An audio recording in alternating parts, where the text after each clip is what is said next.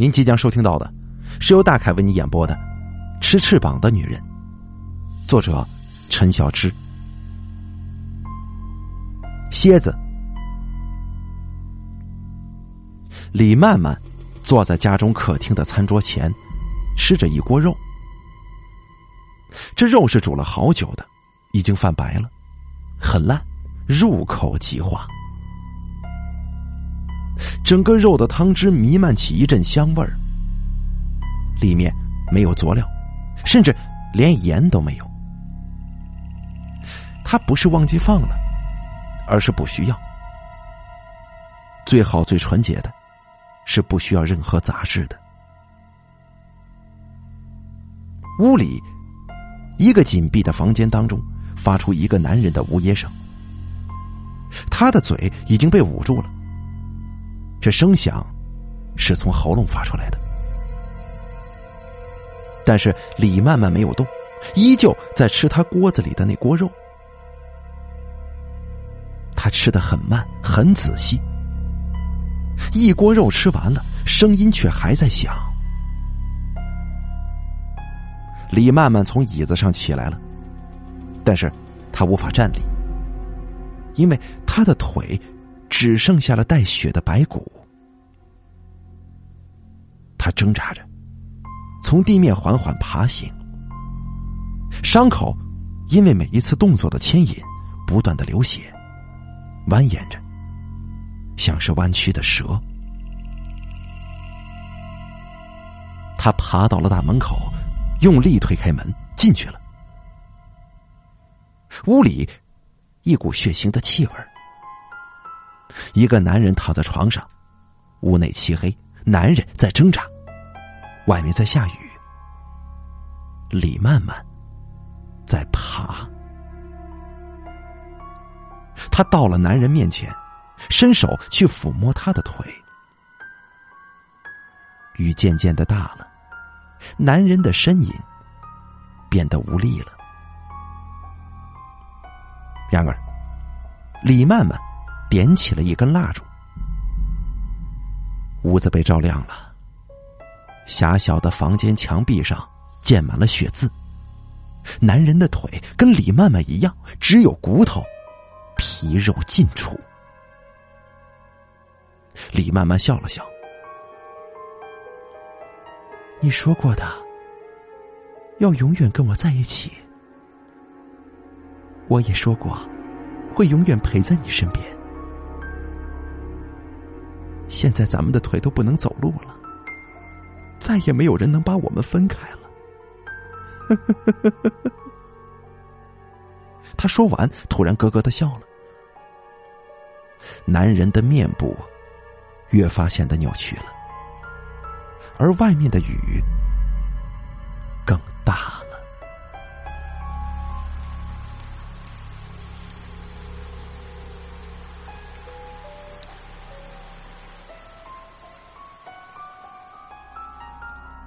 第一集，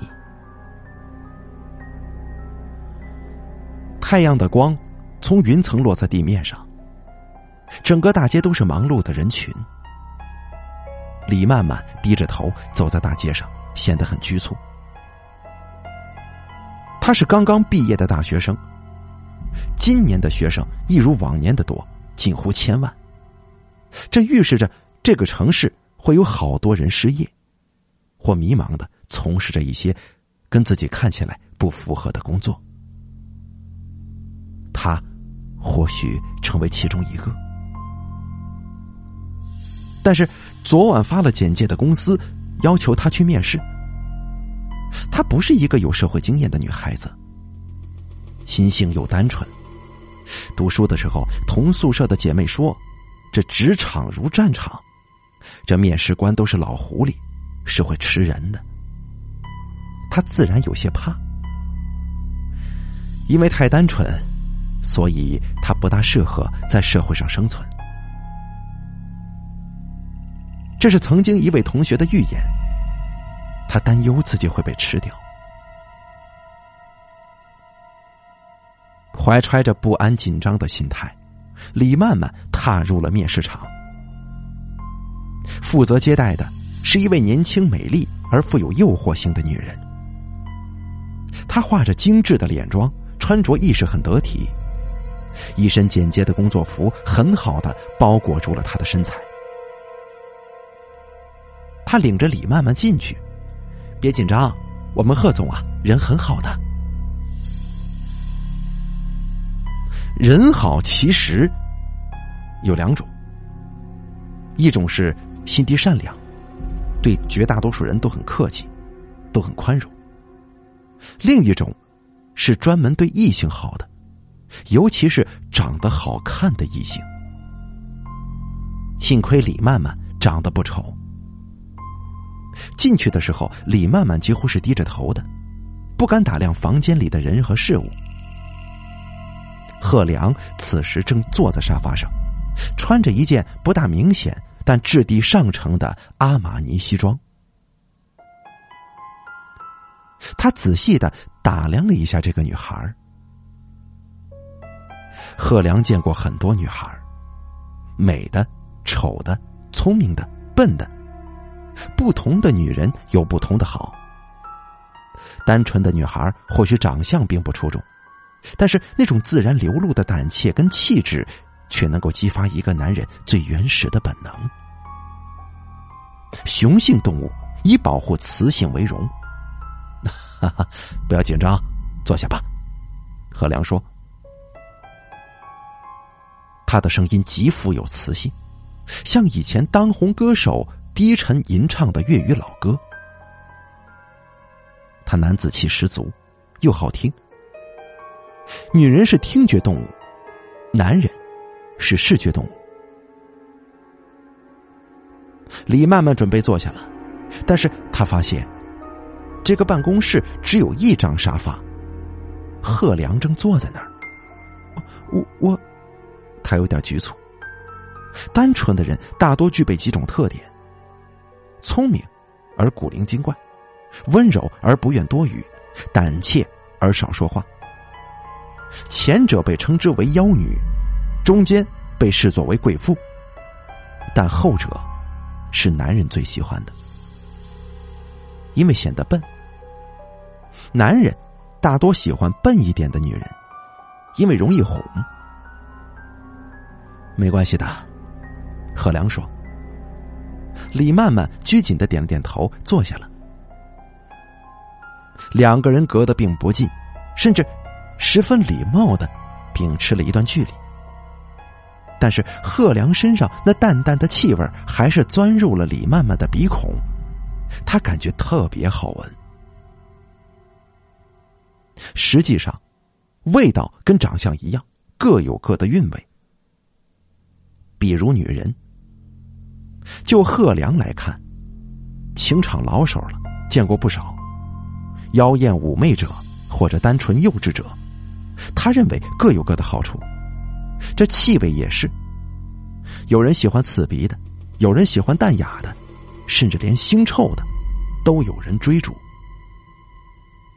但是性格跟气味，都要看主人的脸。你是名牌大学毕业的，对不对？贺良很温柔的问，似乎生怕吓到他似的。李曼轻轻的点了点头。贺良又问：“你是学工商管理系的吗？”“嗯。”贺良继续问：“你对我们公司有什么看法呀？”“啊？”李曼曼是第一次面试，或者说她并没有太多跟外人接触的经验，于是乎，在面对一些提问的时候，她总要深深的思索。但好在，她够有味儿。她与外面那个穿着精致的女人不同，她的美更像是明月皎皎，是朦胧的、迷醉的，不显张扬的。对于男人，这是一种玩弄的诱惑。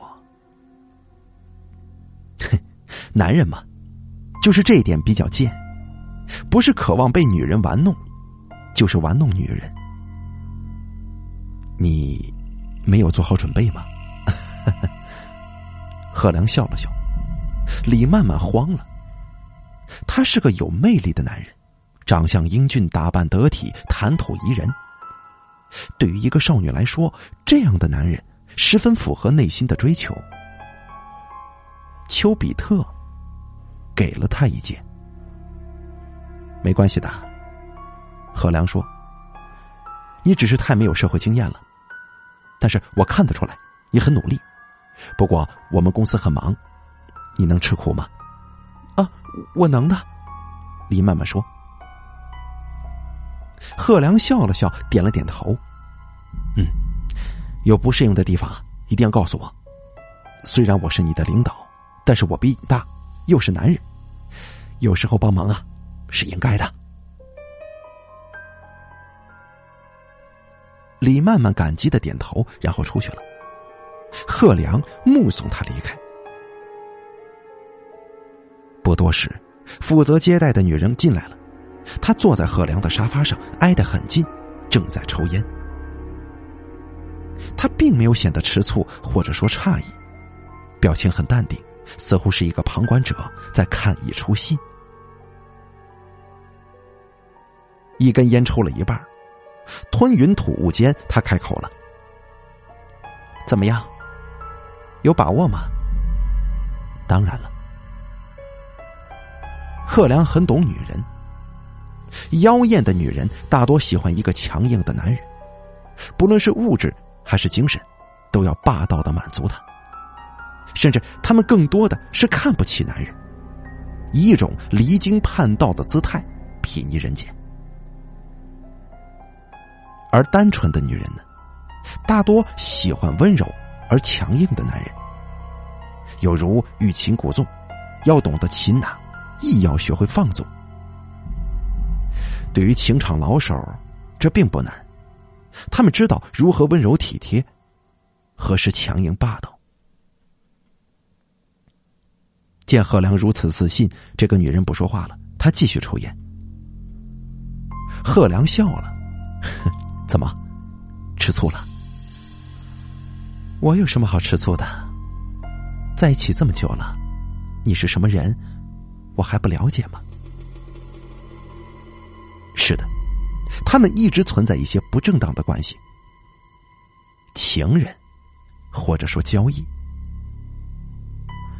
贺良不止他一个女人，但对他最着迷，因为他从来不在乎失宠得宠，像一个十分能镇得住嫔妃的皇后。不过，你打算跟他发展到什么程度啊？女人又问了。贺良说：“没什么，跟以前一样，玩玩。不过看得出来，这个女的很单纯，比之前的所有都单纯。到时候玩腻了，估计她也不会给我造成什么麻烦。把事情摊开，再不济就给点钱，很容易就解决了。他从来都是这样，玩腻的女人随手抛弃。”现实的，以金钱打发；单纯的，让对方死心来打发。做的多了，自然就熟练了。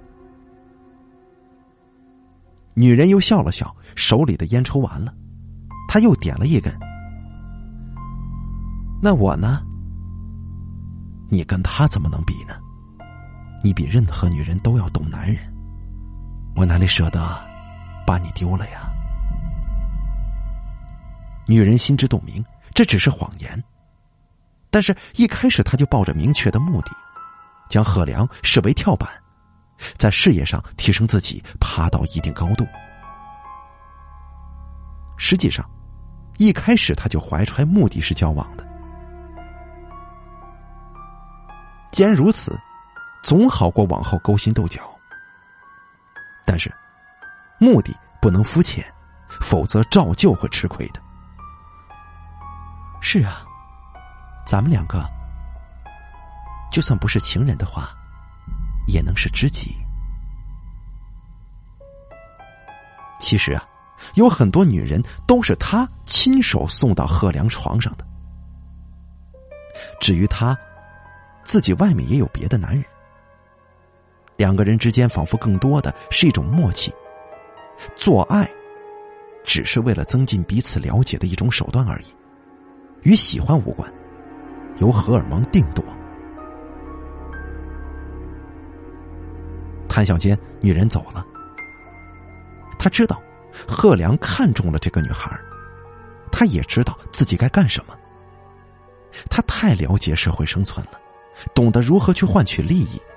彼此利用，他跟贺良之间的配合是最为恰当的。第二集，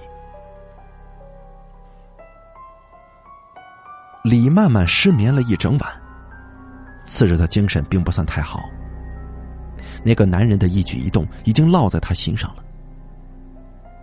他没有经验，社会当中、恋爱当中都没有。她是一个单纯的女人，是蝴蝶，是鲜花，但绝对不是蜘蛛。他们没有捕捉的能力，只能被捕捉。李曼曼就是这种女人。工作的时候，她拼命打起精神，压迫自己努力干活。贺良今天似乎并不太忙，总是有意无意的在公司走来走去。李曼曼时不时的窥视着他，贺良注意到了，但是他装作没注意。女人也注意到了，但现在并不是一个恰当的时机。时间过得很快，到中午了。李曼曼从座位上起来，拿着早上自己准备的饭到茶水间，准备用微波炉热一热。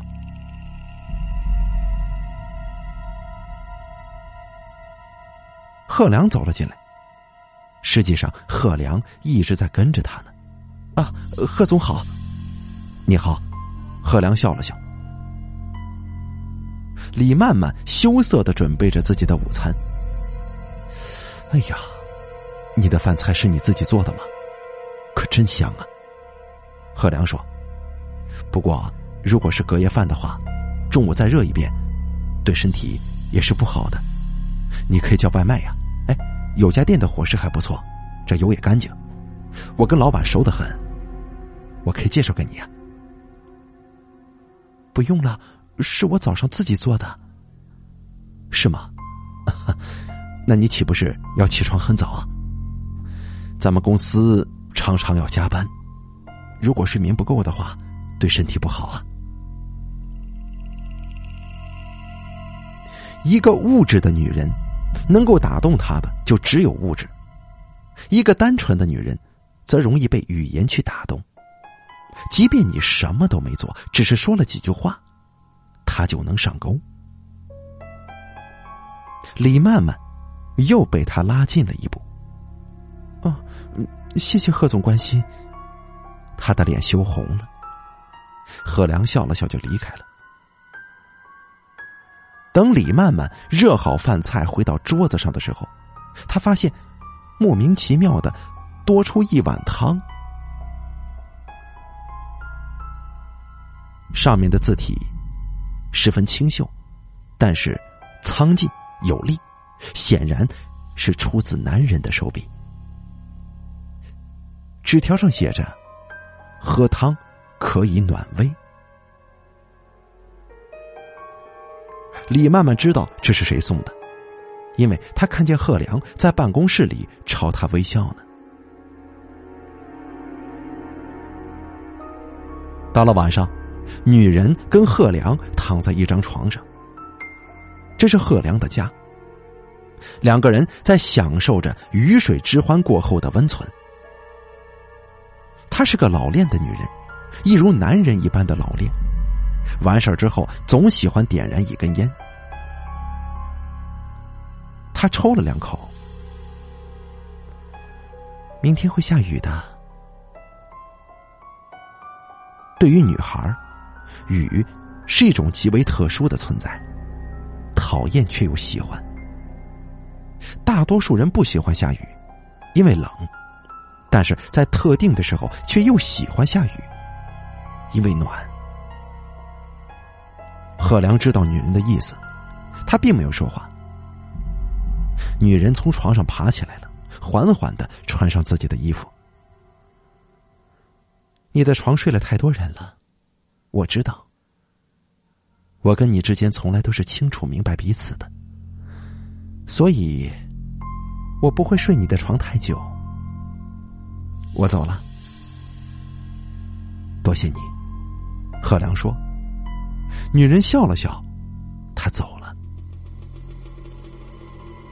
女人并不觉得自己吃亏了，虽然好多人背地里骂她，但是他从刚踏入公司职场的一个新人，渐渐的做到主管，甚至位置还能够继续往上爬，这就展示了他的手段。人与人要懂得被利用，亦要懂得利用。贺良利用他的大度，捕猎别的女人，也利用他的妩媚来满足自己。而他呢，则能看中贺良能给的一些资源，他们就这么彼此的利用着。走出贺良家的时候，天色已经很晚了，路面开始刮风。女人裹着大衣，上了自己的车。他从来不跟贺良要礼物，这是他最聪明的地方。真正的利用，要利用在一定的价值上，否则这便是对自身的亵渎与浪费。车很快就开走了，黑夜还是那么的黑。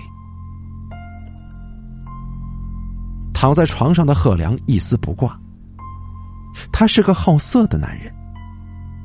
妩媚的女人他喜欢，清纯的他也喜欢，但是，如果要问他最喜欢哪一种，不知道。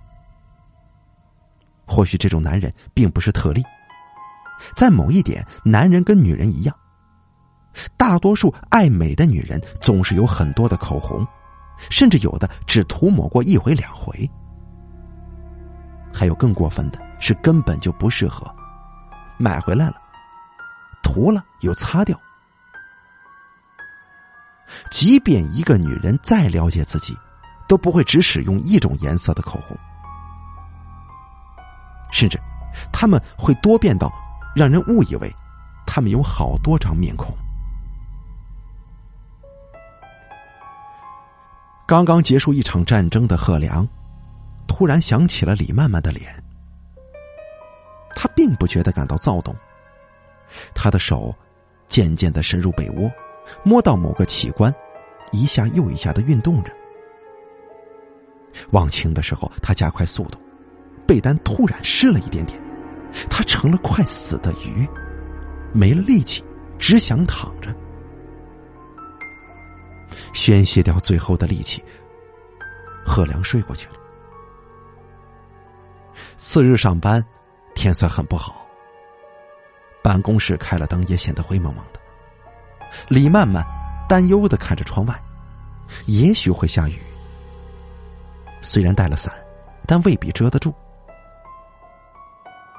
有男朋友的女人自然是不怕的，他们可以开车来接送自己。但是单身的女人在下雨的时候总会觉得寂寞。这种情况，在出租车拦不到的时候，更加明显。这里是商业繁华地带，平时已经很难打车，这一下雨就更困难了。突然，外面真的下雨了。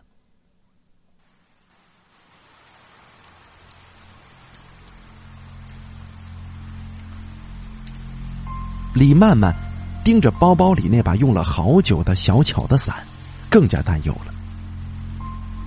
李曼曼，女人走了出来。用平日里的表情凝视着他。等会儿的时候啊，贺总要你陪他去见一个客户。啊，是我吗？李曼曼震惊了，他可是个新人呢。但老同事都清楚，却不点名。事不关己，高高挂起，这才是生存之道。谁会为了一个不相干的女人丢了工作呢？那是傻子。可是。可是我是新人呐，女人笑了笑说：“贺总觉得你是个勤奋的女孩，所以想栽培你。”说完，他转身就走了。李曼曼低下了头。他的确勤奋，也喜欢贺总，但是他不敢说出口，甚至连幻想都不敢。往往霸道总裁爱上一个单纯女孩，这都是小说，这不是现实啊。但是他忘了，小说的灵感大多是取自现实的。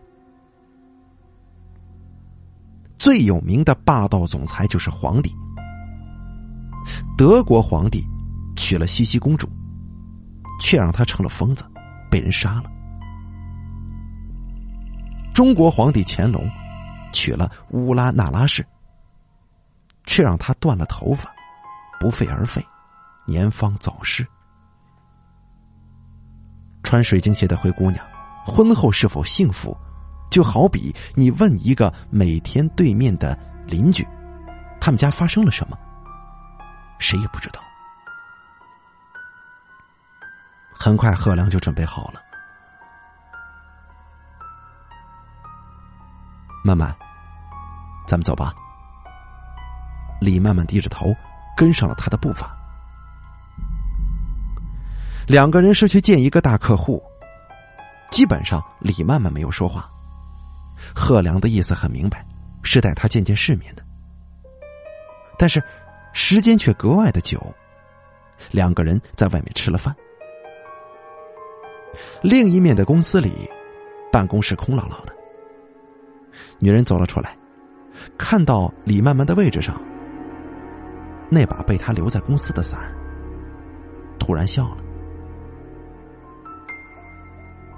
那是一把充斥着少女情怀的伞，粉红色带花纹，每一个少女都喜欢这样的伞，因为年轻，因为单纯。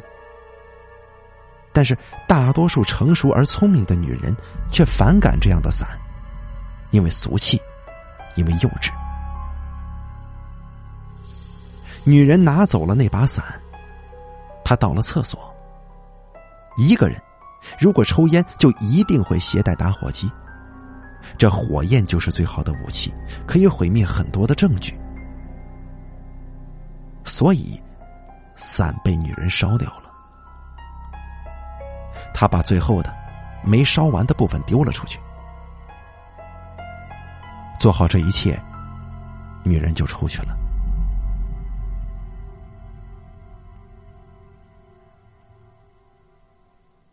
第三集，两个人回来的时候已经很晚了，几乎是要下班了。贺良是有目的的，他带着李曼曼去了工厂。虽然李曼曼并不需要去工厂，但他找了一个好借口，说一个人要多学点东西，才能爬得更远。但实际上，他希望李曼曼爬上自己的床。两个人回到办公室的时候，很多同事已经准备好下班了。时间过得很快，只剩下不到五分钟了。他们都在收拾，李曼曼也开始收拾了。突然，他发现自己的伞不见了，他开始着急了，因为外面下雨了。起初的时候，雨还并不怎么大，可渐渐的，倾盆淋漓。李曼曼蹙着眉头站在窗口。这伞是谁拿走的？他也怪自己，没太在意，只想着少拿点东西，减轻负担。但是这雨呢？什么时候才会停呢？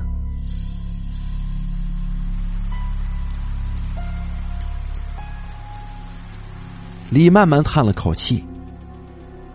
贺良的房间里，女人朝他笑了笑。贺良会意，走了出去，到了李曼曼的面前。“哎，怎么了？”李曼曼有点担忧，她是一个藏不住心事的人。我，我的伞不见了。哈哈，不介意的话，我送你回家吧。啊，那怎么好啊？没关系的，来吧。贺良的语气让李曼曼不好反驳。他低着头，跟随贺良到了车库，两个人就上车了。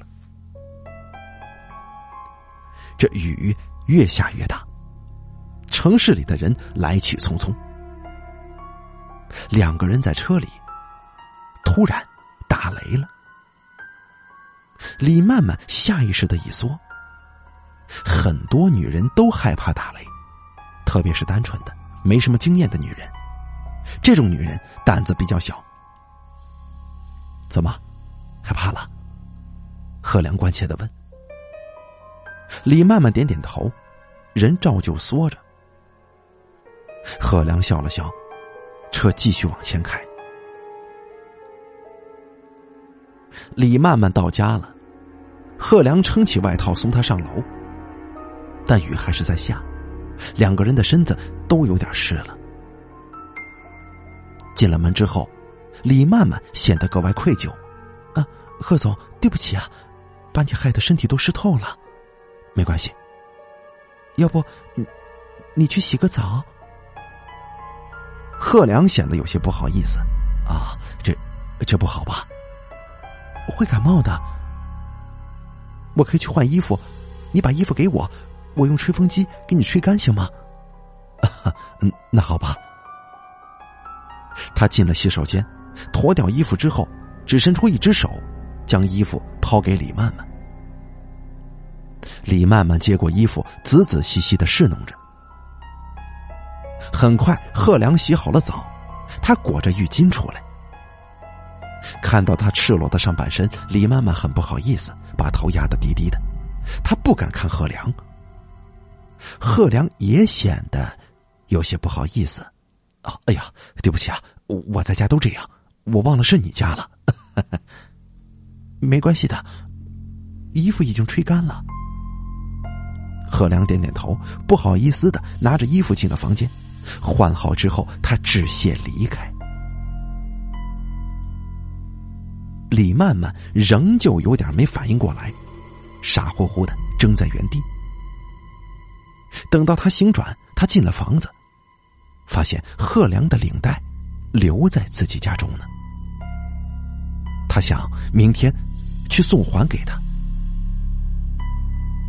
在李曼曼看来，贺良是个君子。实际上啊，往往君子与小人只有一线之隔。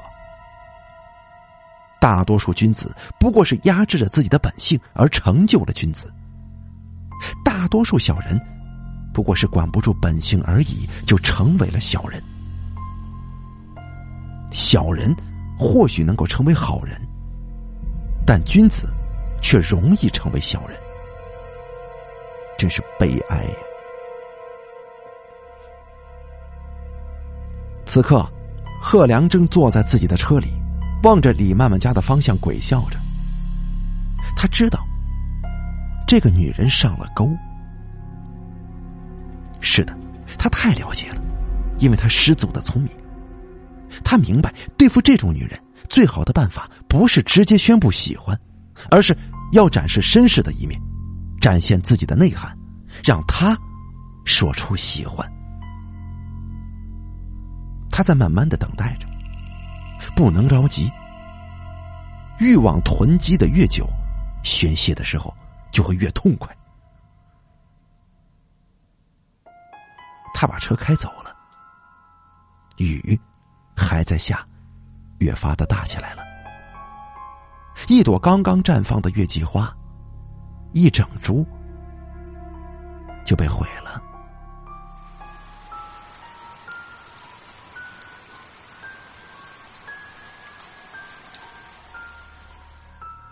第四集。李曼曼一大早就进了贺良的办公室，怯生生的把领带递给了他。啊，这是您昨晚不小心落在我家的。啊，我知道，不过我担心你睡着了，所以我就没有去拿。他接过那条领带，不小心两手触碰，贺良跟李曼曼的脸都红了。李曼曼一言不发的跑了出去。贺良笑了。然后两个人依旧这样的相处着，只是李曼曼对于贺良开始感到害怕。这并不是单纯的害怕，而是一种少女怀春的惊恐。一面想要接近自己喜欢的人，一面又不敢接近自己喜欢的人。人就是如此的纠结。直到某一天，贺良没有来上班，他病了。他是一个聪明人，聪明人知道什么时候该病，什么时候让自己病。因为他觉得时间差不多了，所以他就病了。李曼曼是知道贺良家在哪儿的。出于多方面的考量，他下班之后去探望了贺良。贺良知道他会来，也知道他如果来了会怎么样。此时的他正躺在床上发着高烧。一个男人如果想要为一个女人病，那么他会有一千种方法为这个女人去病的；但一个女人如果想要为一个男人病，她却只有一种方法。见到贺良那潮红的脸，李曼曼心中轻轻的一绞。他显得忧虑而且心疼。何总，何总，你你没事吧？哦，我没事，可能是最近太累了。是的，他是很累。一方面指点着李曼曼，关心着李曼曼；一方面又处心积虑的。在这种情况之下，人是非常容易生病的。况且昨天他还用冷水洗了澡呢。贺总，你还是快点去休息吧，我今天不忙，我帮您煮点稀饭行吗？李曼曼说。贺良奋力的点点头，转身回房了。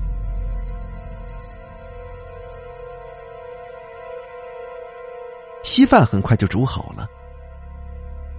可一个人如果不愿意自己吃饭，就会连筷子都拿不动了。李曼曼像是一个护士一般的照顾着贺良。这一夜过去了，李曼曼始终没有回家，两个人什么也没发生。因为贺良体力不支，而且此时一迷情乱，只能是一迷情乱。与长期占有是不利的。次日是星期天，望着趴在床上睡着的李曼曼，贺良得意一笑，他伸出手抚摸了一下李曼曼的头发。李曼曼醒过来了，啊，贺总，你照顾了我整整一夜吗？真是辛苦了。李曼曼低下了头，已经，已经很久没有女孩子这样照顾过我了。我记得，只有我读大学的时候，我的初恋女朋友才会这样。说这番话是经过考量的，往往一个沉溺于初恋的男人，最容易让单纯的女人误会他深情，以为他是个好男人。所以，李曼曼就认为他是个好男人。哦，对不起啊，我不该说这些的。嗯，没有。其实我见到你的时候，就像是回到了大学时代。对于人而言，那是最清纯的时代。无可取代的是青春。我好久没有见过你这样单纯的女孩子了。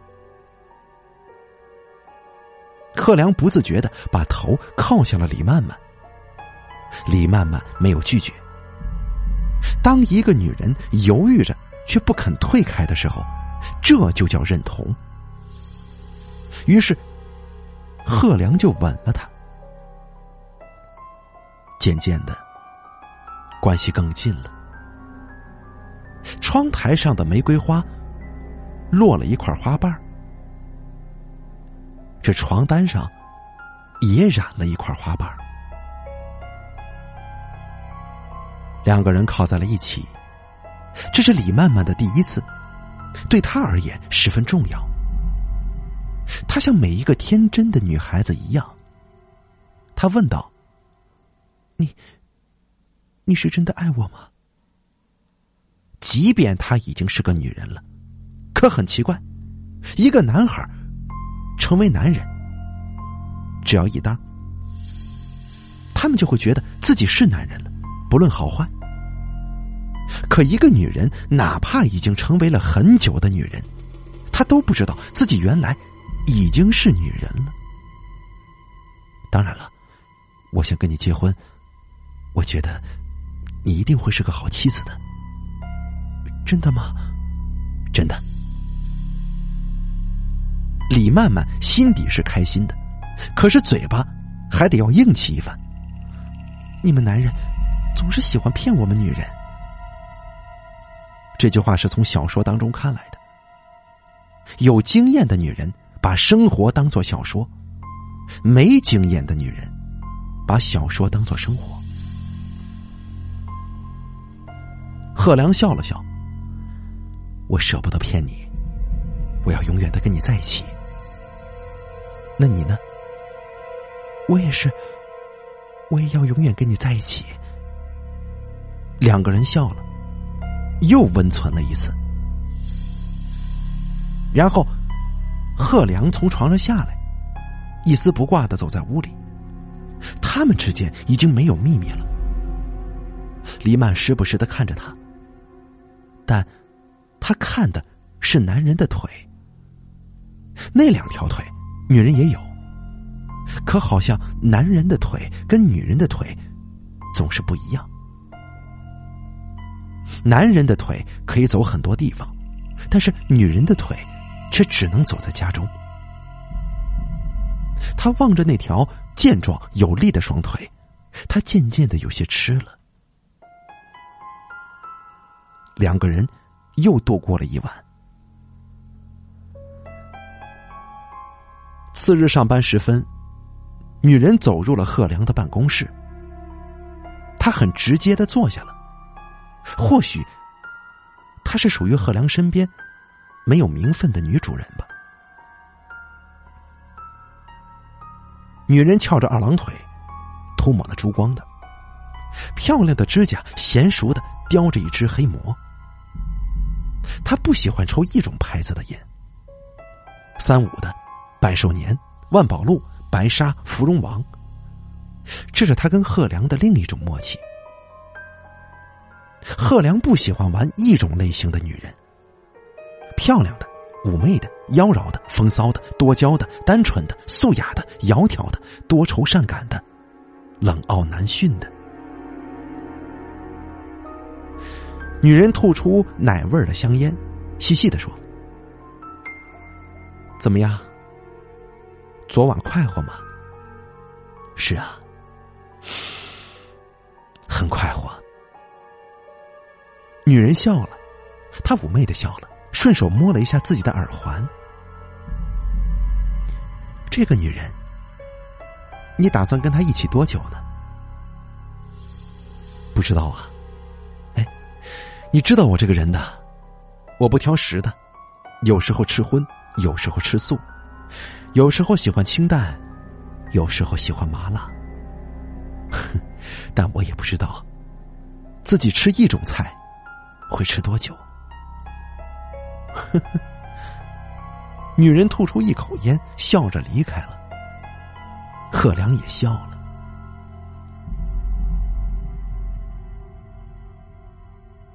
他径直的走到厕所，为自己补妆。李曼曼也进来了。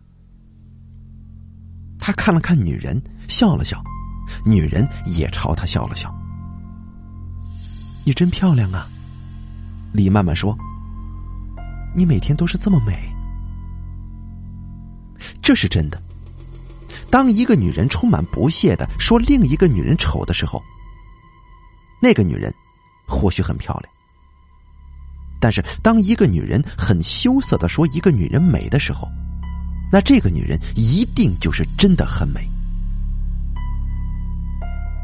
这个女人的确很美，与长相无关。”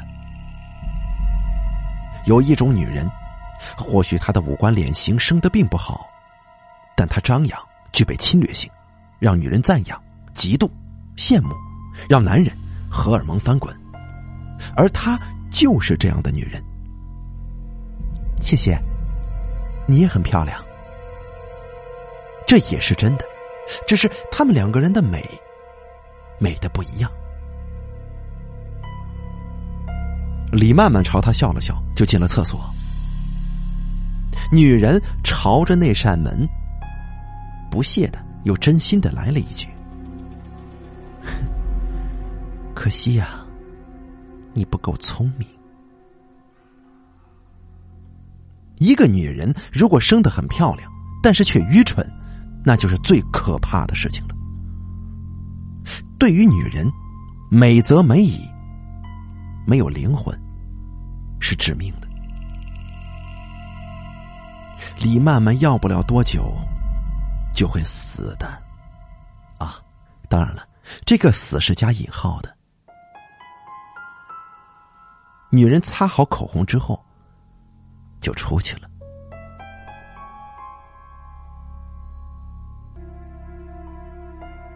第五集。跟李曼曼在一起的生活，平静的几乎看不见涟漪。她的确是个好妻子，但不是个好女人。女人是一定能够成为妻子的，但妻子却未必能够成为女人。前者具备诱惑，后者让男人觉得别的女人具备诱惑。比如李曼曼。他每天都会给贺良做上精致的吃食，洗干净每一件衣服。但是这些却是没有激情的，就好比男人喜欢喝酒多过喜欢喝水。中国的酒辛辣，外国的酒苦涩。即便是鸡尾酒，甜中也是带着苦的。但是男人偏偏就是喜欢。很快的，半年的时间过去了，李曼还沉溺在梦中，甚至为贺良辞了工作。这是贺良要求的，因为贺良不愿意他吃苦。实际上，这是为了更好的摆脱。女人是富有心机的，但是男人是富有心计的。心机永远计较的是蝇头小利。即便是害了人，也洗不干净自己的手。但心计不同，谋取的永远是最大程度的利益，而一双手不止干净，还会弥散着芬芳的。贺良有的是心计中的心计，而李曼曼依旧是那么的天真。他每天都在家中等待着贺良归来。但是，贺良回来的时间越来越晚了，因为他给贺良的心意越来越少了。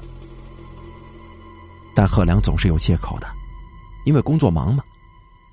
实际上，男人忙大多是为了女人，但绝对不是家里的女人。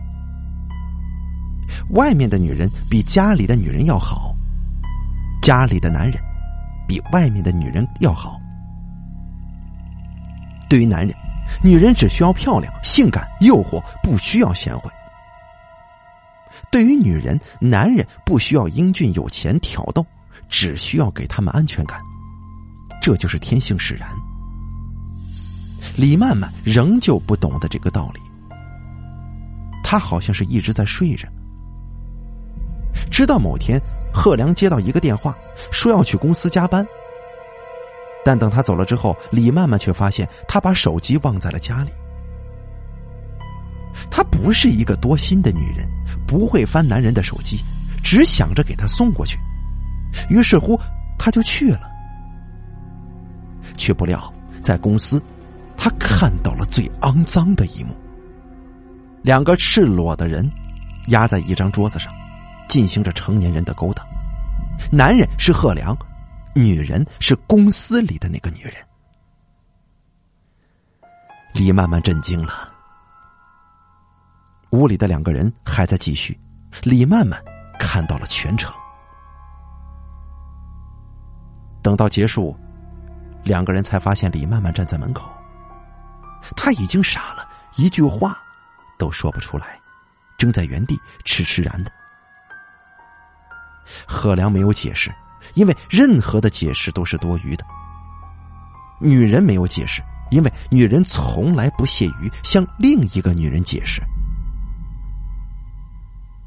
你都看到了？贺良问。李曼曼无法作答，女人漫不经心，甚至还在抽烟。当一个人心疼到极点，在短时间之内是没有感觉的，甚至连反应都做不出来。女人上前一步说：“你没有必要恨我，你不是第一个，也不会是最后一个。男人都不可靠。”或者说，男女之间的感情永远都是交易、刺激与金钱、美丽与英俊。我跟他没有感情，他对你同样也是没有感情的。说完，他又看向贺良，给他安排一个好去处。我知道，他不会问你要什么的。女人并不讨厌李曼曼，甚至有点同情，喜欢她，所以主动要求为她争取一些什么。说完之后，他就走了。贺良也要走，李曼曼这才反应过来，一把拦住贺良：“你你要去哪儿？”贺良云淡风轻的说了一句：“你都看到了，就不必再说些什么了吧？我会给你安排一个好去处的。”你自己搬家吧。说完，贺良就走了。李曼曼却立刻追了上去。你说过会跟我永远在一起的，我不记得了。男人呢，都是没有脚的小鸟。男人的脚就是翅膀，注定只能飞翔，无法停留。你要明白这个道理啊。或许你现在不懂。但以后你会懂的，嗯。贺良不再理会李曼曼了。李曼曼正在公司很久很久，然后没有人知道他去了哪里。贺良渐渐的就忘掉了李曼曼，直到某一天，他接到一个女人的电话。一时间，甚至想不起来这个声音在哪儿听过。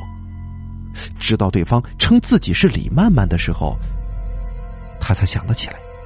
哦，是你啊，有事吗？他已经有了新欢了，所以不愿意再去理会这个女人。但是李曼曼却没有过分的纠缠。没事，只是有点想你了。你忘了吗？今天是一年前咱们在一起的日子，我想跟你重温一次旧梦，就一次，可以吗？贺良当然不会拒绝了。他虽然抛弃了李曼曼，但是他也已经忘记了李曼曼。对于他而言，这一次的旧爱重温，不亚于另结一个新欢。于是他就答应了。下班之后，贺良按照李曼曼的地址摸了去，但开门的却是一个完全不认识的女人。直到很久，他才辨认出那就是李曼曼。此时的李曼曼变了很多，她画着妖艳但是得体的妆容，穿着性感的服装，她暴露了一切优势。荷尔蒙开始燃烧，贺良的呼吸变得急促了。进来吧，咱们做一次。贺良就进去了，两个人直接到了床上，急呼呼的脱掉彼此的衣服，用力的发泄着，满足着。事后，贺良有点累了，李曼曼递给他一支烟。他已经学会抽烟了，两个人开始吞云吐雾。但渐渐的，贺良觉得脑子有点空，力气就像是蒸发的水分。等到反应过来，他已经不清醒的睡过去了。等再次醒来的时候，他发现自己的嘴被堵住了，裤子被人拔掉，赤裸的，所有的地方都暴露出来了。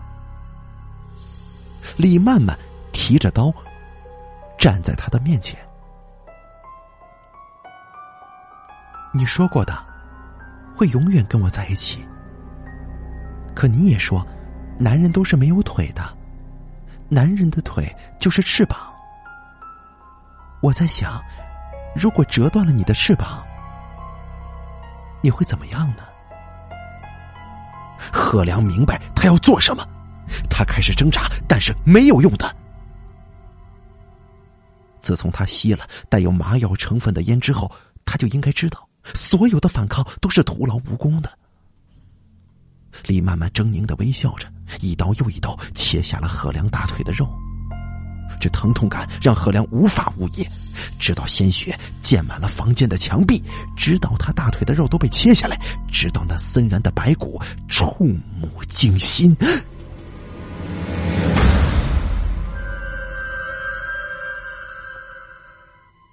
李曼曼。不顾昏死过去的贺良，他拿着那些肉到了厨房，放在锅子里，然后他又开始切下自己大腿的肉，很用力的，一下又一下的，鲜血淌下来了，他的两腿白骨森森，李曼曼奋力的支撑着，将自己大腿的肉也放到锅里。直接用水煮，并不添加任何的佐料。他要吃最原始的爱情。没多久，那锅汤好了。李曼曼端着那锅汤，挣扎的到了餐厅，他开始享用。吃完之后，他向着挣扎的贺良，他的房间。就过去了。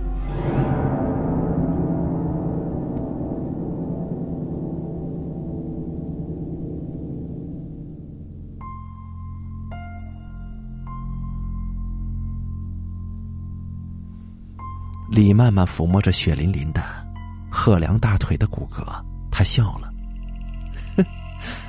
你说过的，你的腿是翅膀。现在我折下来，吃掉了你的翅膀。”也吃下了我的翅膀，那么我们是不是就再也不用分开了？他狰狞而且愉快的躺在了贺良的怀里。实际上，大多数的男人都认为单纯的女人是傻乎乎的，但实际上，单纯也可以是执着。但是，这种执着过了头，就会变成心魔。何良此刻终于明白了。他终于明白了。一个星期过去了，有人闻到了腐烂的臭味，并且报警。但是警察破门而入的时候，发现最角落的房间里有两具高度腐烂的尸体，他们腿部的肌肉不见了，露出白骨，身上腐烂到了像是韩国人最喜欢吃的那种泡菜的程度。那些肉死死的贴在了一起，其中一具尸体的嘴巴被堵了，另一具，他死的时候脸上似乎还带着笑呢。他们的尸体上爬满了蛆虫，更有的从肉里往外钻。所有的人都吐了。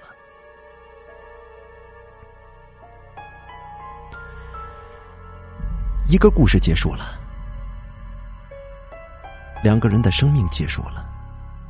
但生活还在继续，而那个女人，此时已经坐上了贺良的位置。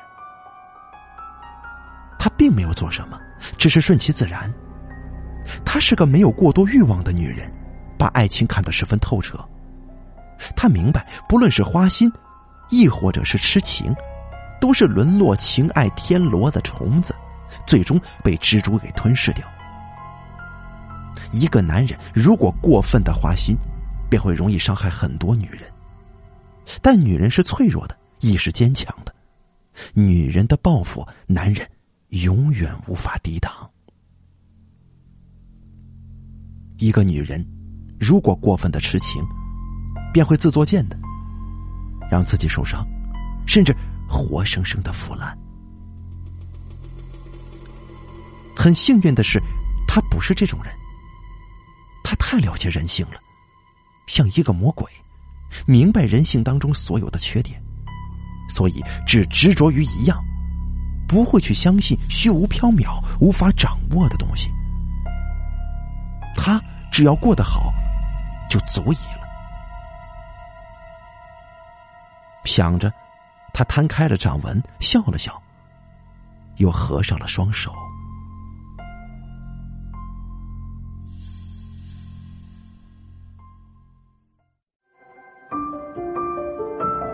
本期故事演播完毕。想要了解大凯更多的精彩内容，敬请关注微信公众账号“大凯说”。感谢您的收听。